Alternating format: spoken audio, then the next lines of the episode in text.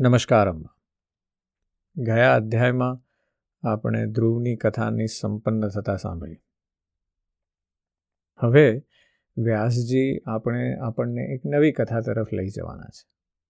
પણ એ કથા તરફ લઈ જાય એનો તંતુ કેવી રીતે જોડવો? એટલે આપણે વાત કરી હતી કે આપણી પહેલી જે ધુરી જે છે આ કથાની, એ સ્વયંભૂ મનુ ખુદ છે. ત્યાંથી આપણે ધ્રુવની કથા તરફ આવ્યા. અને હવે ધ્રુવની કથાને આપણે જોડીશું. મહારાજ પૃથુની કથા સાથે. અને ત્યાં પહોંચવા માટે આપણે રાજા વેનની કથા પહેલાં સાંભળવી પડશે. પણ એ વેન સાથે અને રાજા અંગ સાથે અને મહારાજ પૃથુ સાથે ધ્રુવજીનું શું કનેક્શન છે? એની આજે વાત આપણે કરવી છે. આજની વાતમાં આપણે ધ્રુવજીના વંશનું વર્ણન સાંભળીશું અને રાજા અંગ વિશેની વાત સાંભળવાની છે. એટલે પાછા આપણે મેઇન સ્ટોરી પાસે જઈશું, જ્યાં સુતજી અને સૌનક સૌનકાદી ઋષિઓ બેઠા છે. ત્યાંથી આપણે પાછા વિદુરજી અને મૈત્રેયજી પાસે આવીશું અને ત્યાંથી આજની કથાનો પ્રારંભ થશે. એટલે સુતજી કહે છે કે, હે સૌનકજી, શ્રી મૈત્રેય મુનિના મુખેથી ધ્રુવજી વિષ્ણુપદ પર આરૂઢ થયા તે વૃતાંત સાંભળીને વિદુરજીના હૃદયમાં ભગવાન વિષ્ણુની ભક્તિનો ઉભરો આવ્યો અને તેમણે મૈત્રેયજીને ફરી પ્રશ્નો પૂછવાની શરૂઆત કરી. દરેક સારી કથાનો અંત પ્રશ્ન જ હોય છે અને સારા ઉત્તર મળે એટલે સારો પ્રશ્ન થવાનો જ છે ને. એમાં તો આ બે મહાવિભૂતિઓ સાથે બેઠી છે. એટલે પ્રશ્નોની જડી છે પણ એની સાથે ઉત્તરોની પણ એટલી જ સુંદર રજૂઆત છે. વિદુરજીએ પૂછ્યું મૈત્રેયજીને કે, હે ભગવત પરાયણ મુનિ, આ પ્રચેતાઓ કોણ હતા? તેઓ કોના પુત્ર હતા? કોના વંશમાં પ્રસિદ્ધ હતા અને તેમણે ક્યાં યજ્ઞ કર્યો હતો? ભગવાનના દર્શનથી કૃતાર્થ થયેલા નારદજી પરમ ભાગવત છે એમ હું માનું છું. તેમણે પાંચ રાત્રનું નિર્માણ કરી ને શ્રીહરિની પૂજા પદ્ધતિ રૂપ ક્રિયા યોગનો ઉપદેશ કર્યો છે. જે સમયે પ્રચેતાઓ સ્વધર્મનું આચરણ કરી અને ભગવાન યજ્ઞેશ્વરની આરાધના કરી રહ્યા હતા, તે જ સમયે ભક્ત શ્રેષ્ઠ નારદજીએ ધ્રુવજીનું ગુણગાન કર્યું હશે. હે બ્રહ્મન, તે સમયે તેમણે ભગવાનની જે જે લીલાપૂર્ણ કથાઓનું વર્ણન કર્યું હોય, તે બધી કથાઓ મને સંભળાવો. મને તે સાંભળવાની ઘણી ઈચ્છા છે. અને આ સાંભળ્યું એટલે મૈત્રેયજીએ કહ્યું કે, હે વિદુરજી, મહારાજ ધ્રુવ વનમાં ચાલ્યા ગયા, તે પછી તેમના પુત્ર ઉત્કલે, પોતાના પિતાના સાર્વભૌમ વૈભવ અને રાજસિંહાસનનો અસ્વીકાર કરી દીધો. ઉત્કલ એમનો મોટો પુત્ર છે. ઉત્કલ જન્મથી જ શાંતચિત્તના આસક્તિ રહિત અને સમદર્શી હતા તથા સમસ્ત લોકોને પોતાના આત્મામાં અને પોતાના આત્માને સમસ્ત લોકોમાં સ્થિત જોતા હતા. તેમના અંતઃકરણનો વાસનારૂપી મળ અખંડ યોગના અગ્નિથી ભસ્મ થઈ ગયો હતો. તેથી તેઓ પોતાના આત્માને વિશુદ્ધ બોધરસ સહિત અભિન્ન આનંદમય અને સર્વત્ર વ્યાપ્ત જોતા હતા. બધા જ પ્રકારના ભેદો વિનાના પ્રશાંત બ્રહ્મને જ તેઓ પોતાનું સ્વરૂપ સમજાવતા હતા તથા પોતાના આત્માથી ભિન્ન કશું જ નથી એમ જોતા હતા. તેઓ અજ્ઞાની લોકોને મૂર્ખ, અંધ બધિર, છકેલા અને મૂંગા જેવા લાગતા હતા. પરંતુ વાસ્તવમાં તેઓ એવા ન હતા. તેમનું જે તેજ હતું તે એવી રીતે ઢંકાયેલું હતું કે જેમ વિના જ્વાળાનો અગ્નિ હોય. તેથી કુળના વૃદ્ધો, વડીલો તથા મંત્રીઓએ તેમને મૂર્ખ અને પાગલ સમજીને તેમના નાના ભાઈ ભ્રમિપુત્ર વત્સરને રાજા બનાવ્યો. વત્સરની પ્રિય પત્ની સ્વવિર્થીના ગર્ભથી પુષ્માણ તિગ્મકેતુ, ઈશ, ઉર્જ, વસુ અને જય નામના છ પુત્રો થયા. પુષ્ણાર્ભને પ્રભા અને દોષા નામની બે પત્નીઓ હતી. તેને તેમાંની પ્રભાને પ્રાતઃ, મધ્યમ દિન અને સાયમ એમ ત્રણ પુત્રો થયા. દોષાને પ્રદોષ, નિશિત અને વ્યુષ્ઠ એ ત્રણ પુત્રો થયા. વ્યુષ્ઠે પોતાની પત્ની પુષ્કરણીથી સર્વ તેજસ નામનો પુત્ર ઉત્પન્ન કર્યો. તેની પત્ની આકુતિથી ચક્ષુષ નામનો પુત્ર ઉત્પન્ન થયો. ચક્ષુષ મનવંતરમાં તેજ મનુ થયા. ચક્ષુ મનુની પત્ની નડવલાથી પુરુ, કુત્સ, ત્રિત ધ્યુમ્ન સત્યવાન, ઋત, વ્રત, અગ્નિષ્ટોમ, અતિરાત્ર પ્રદ્યુમ્ન શિબી અને ઉલ્મુખ એ બાર સત્વગુણી પુત્રો થયા. એમાંના ઉલ્મુખે પોતાની પત્ની પુષ્કરિણીથી અંગ સુમનસ ખ્યાતિ, ક્રતુ, અંગિરા અને ગય એમ છ ઉત્તમ પુત્રો ઉત્પન્ન કર્યા. અંગની પત્ની સુનિથાએ કુરકર્મી વેનને જન્મ આપ્યો. જેની દુષ્ટતાથી ઉદ્વિગ્ન થઈને રાજર્ષિ અંગ નગર છોડીને ચાલ્યા ગયા હતા. પ્રિય વિદુરજી, મુનિઓના વચનો વજ્ર જેવા અમોઘ હોય છે. તેમણે, એટલે કે અંગરાજાએ, ક્રુદ્ધ થઈને વેનને શાર આપ્યો. ત્યારે તે મૃત્યુ પામ્યો. ત્યારે કોઈ રાજા નહીં રહેવાને કારણે જગતમાં લૂંટારાઓ દ્વારા પ્રજાજનોને ઘણું કષ્ટ વેઠવું પડ્યું. અને એ જોઈને અંગ રાજાએ વેનની જમણી ભુજાનું મંથન કર્યું અને તેમાંથી ભગવાન વિષ્ણુના અંશાવતાર એવા આદિ સમ્રાટ મહારાજ પૃથુ પ્રગટ થયા. અહીં મૈત્રેયજીએ સુંદર રીતે ધ્રુવની વંશાવલીની વાત કરી.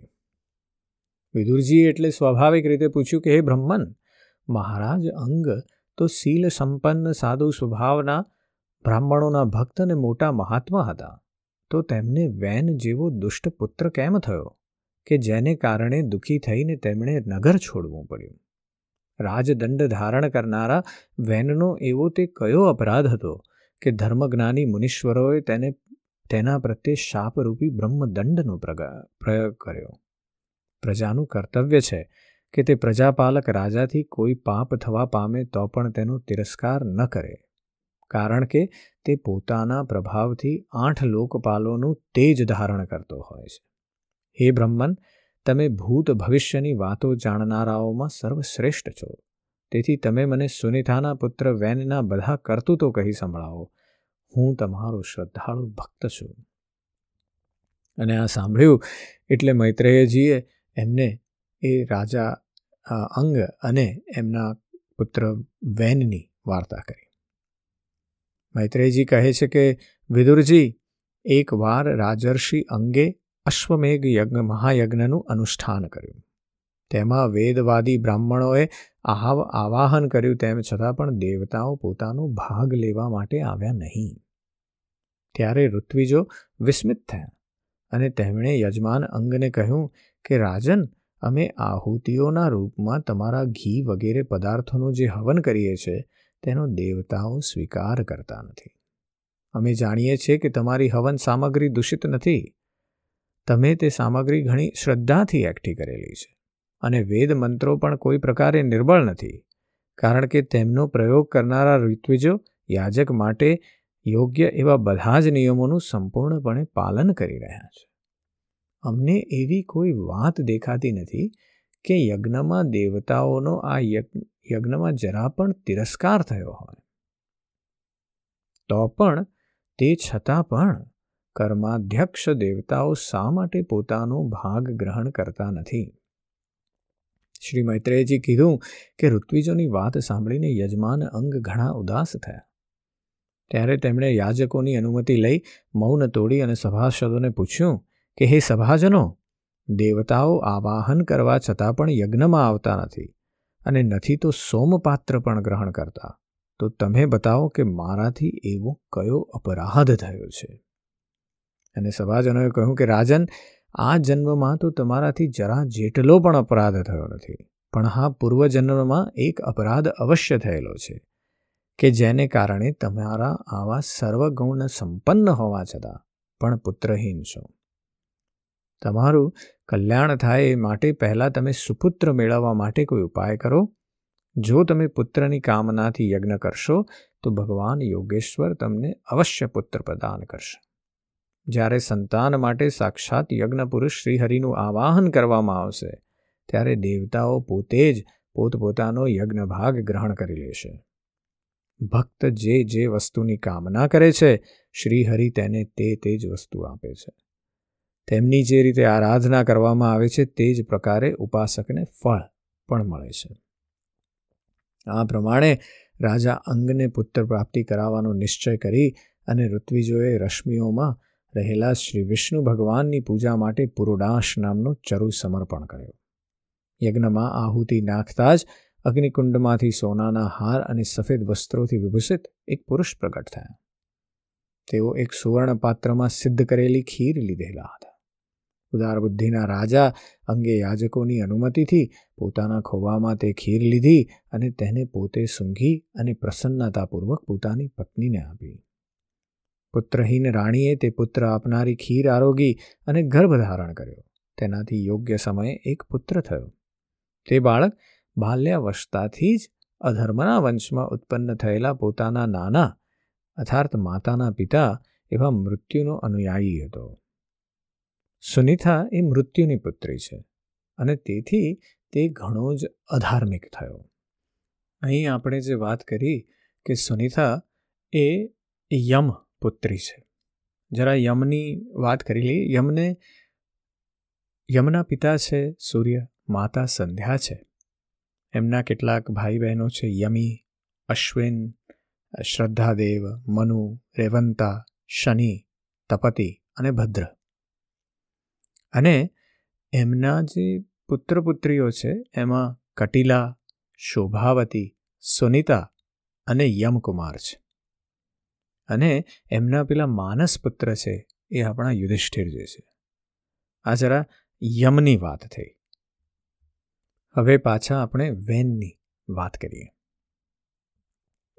તે દુષ્ટ વેન ધનુષ્ય બાણ ચઢાવીને વનમાં જતો અને પારધીની જેમ બિચારા ભલા ભોલા હરણોની હત્યા કરતો હતો. તેને જોતા જ પૂર્વાસી લોકો વેન આવ્યો વેન આવ્યો તેમ પોકારી ઉઠતા હતા. તે એવો ક્રૂર અને નિર્દય હતો કે મેદાનમાં રમતા પોતાના સમયસ્ક બાળકોને પશુઓની જેમ બળપૂર્વક મારી નાખતો હતો. વેનની આવી દુષ્ટ પ્રકૃતિ જોઈ મહારાજે, મહારાજ અંગે તેને વિવિધ રીતે સુધારવાનો પ્રયત્ન કર્યો. પરંતુ તેઓ તેને સુમાર્ગ પર લાવવા સમર્થ થયા નહીં. તેનાથી તેમને ઘણું જ દુઃખ થયું. એક તરફ એક રાજા છે અને રાજા પિતા પણ છે. એટલે જ્યારે પાવરફુલ વ્યક્તિના હાથમાં આવી અધર્મની કડી આવી જાય ને, ત્યારે બહુ અઘરું બની જાય. કારણ શું છે કે પિતાનો પોતાનો મોહ જવાનો નથી. વેન આ બધા દુષ્કર્મો કરે, જો હવે આ જ દુષ્કર્મ બીજા કોઈ બાળકે જો કર્યું હોત તો રાજા અંગે કદાચ એમને એમના રાજ્યમાંથી હટાવી દીધા હોત, એમને કેદમાં નાખ્યા હોત. પણ આ એમનો જ પુત્ર છે.